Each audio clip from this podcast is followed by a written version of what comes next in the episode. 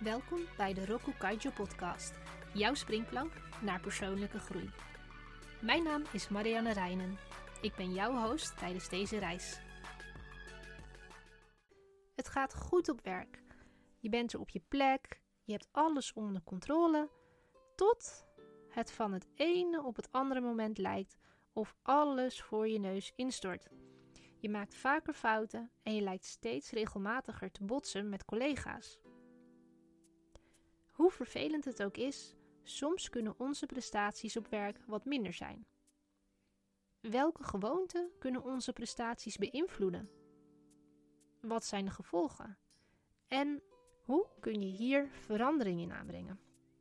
In deze aflevering bespreek ik drie veel voorkomende gedragingen. 1. Het slachtoffer spelen. Mijn collega trekt altijd de eer van ons gezamenlijke werk naar zich toe. Ik heb precies gedaan wat werd gevraagd. Waarom krijg ik commentaar? Van mijn leidinggevende krijg ik alleen iets te horen als ik iets fout doe en nooit als ik iets goed doe. Zijn dit uitspraken waar jij je in herkent of die je zelf wel eens gebruikt? Dan kan het zijn dat je het slachtoffer speelt of excuses hebt voor eventuele fouten. Totaal menselijk en gelukkig iets waar je aan kunt werken. Laten we bij de gevolgen stilstaan. Je standaard gedrag kan een overvloed van excuses worden. Je hebt dan de neiging om alles en iedereen de schuld te geven. Tegelijkertijd weiger je verantwoordelijkheid te nemen voor eventuele negatieve resultaten waar jij aansprakelijk voor bent. Als je het slachtoffer speelt, duw je mensen van je weg, waardoor jouw invloed afneemt en je dus je kracht weggeeft. Nee, dat is niet wat je wilt. Hoe kun je hier verandering in aanbrengen?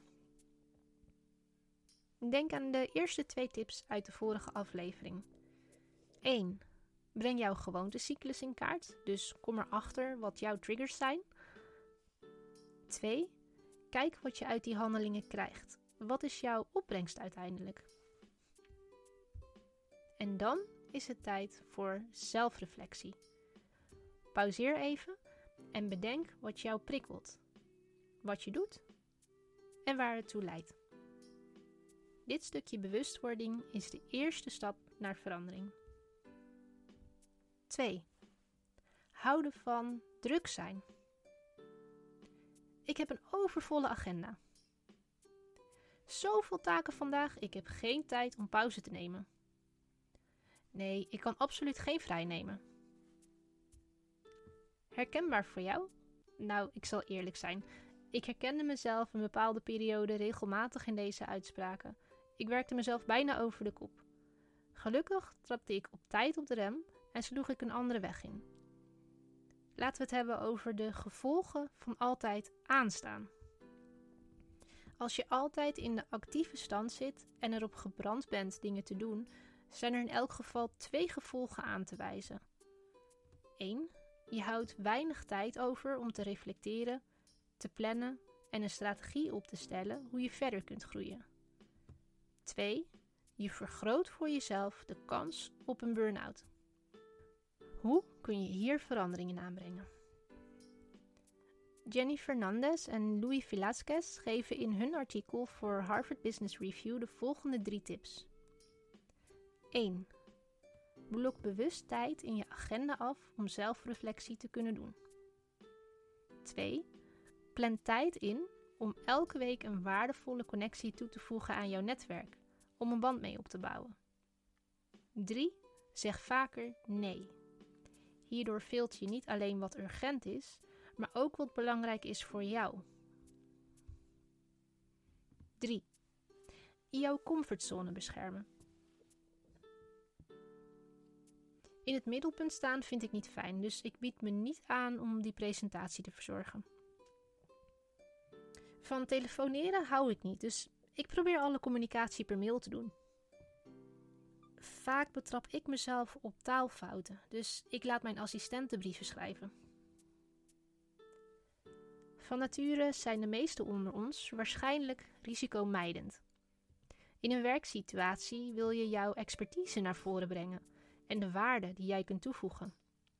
Vaak verkleinen we daarom de kans op fouten door expres risicovolle situaties te vermijden. Wat zijn mogelijke gevolgen van de comfortzone beschermen?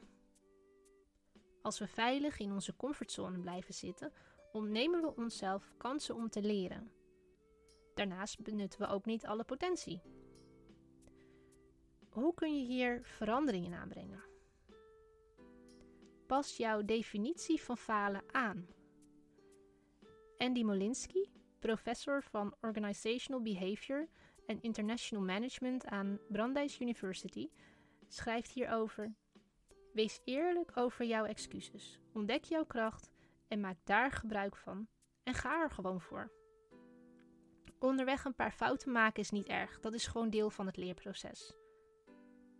En wat ik je graag meegeef, het is ook geen mislukking. En jij bent al helemaal geen mislukking.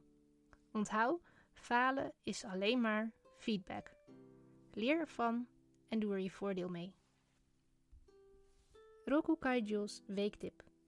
Sta jij altijd aan? Blok dan deze week tijd in je agenda af om aan zelfreflectie te besteden.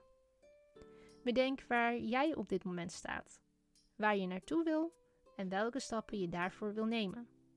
Het maakt daarbij niet uit of dit op werkvlak of op privévlak is. Probeer het eens uit en laat me vooral weten wat jouw opbrengst is. Volgende week wordt besproken welke gewoontes je kunt aankweken als je uitgeput bent. Ja, dat klinkt wel dubbel, maar ik verzeker je, het kan en jij kunt het. Wees dan ook mijn gast. Ik vertel je er graag meer over. Bedankt voor het luisteren naar de Kaiju podcast. Schakel elke donderdag in voor een nieuwe aflevering. Meer informatie en het laatste nieuws vind je op de website roku-kaiju.com.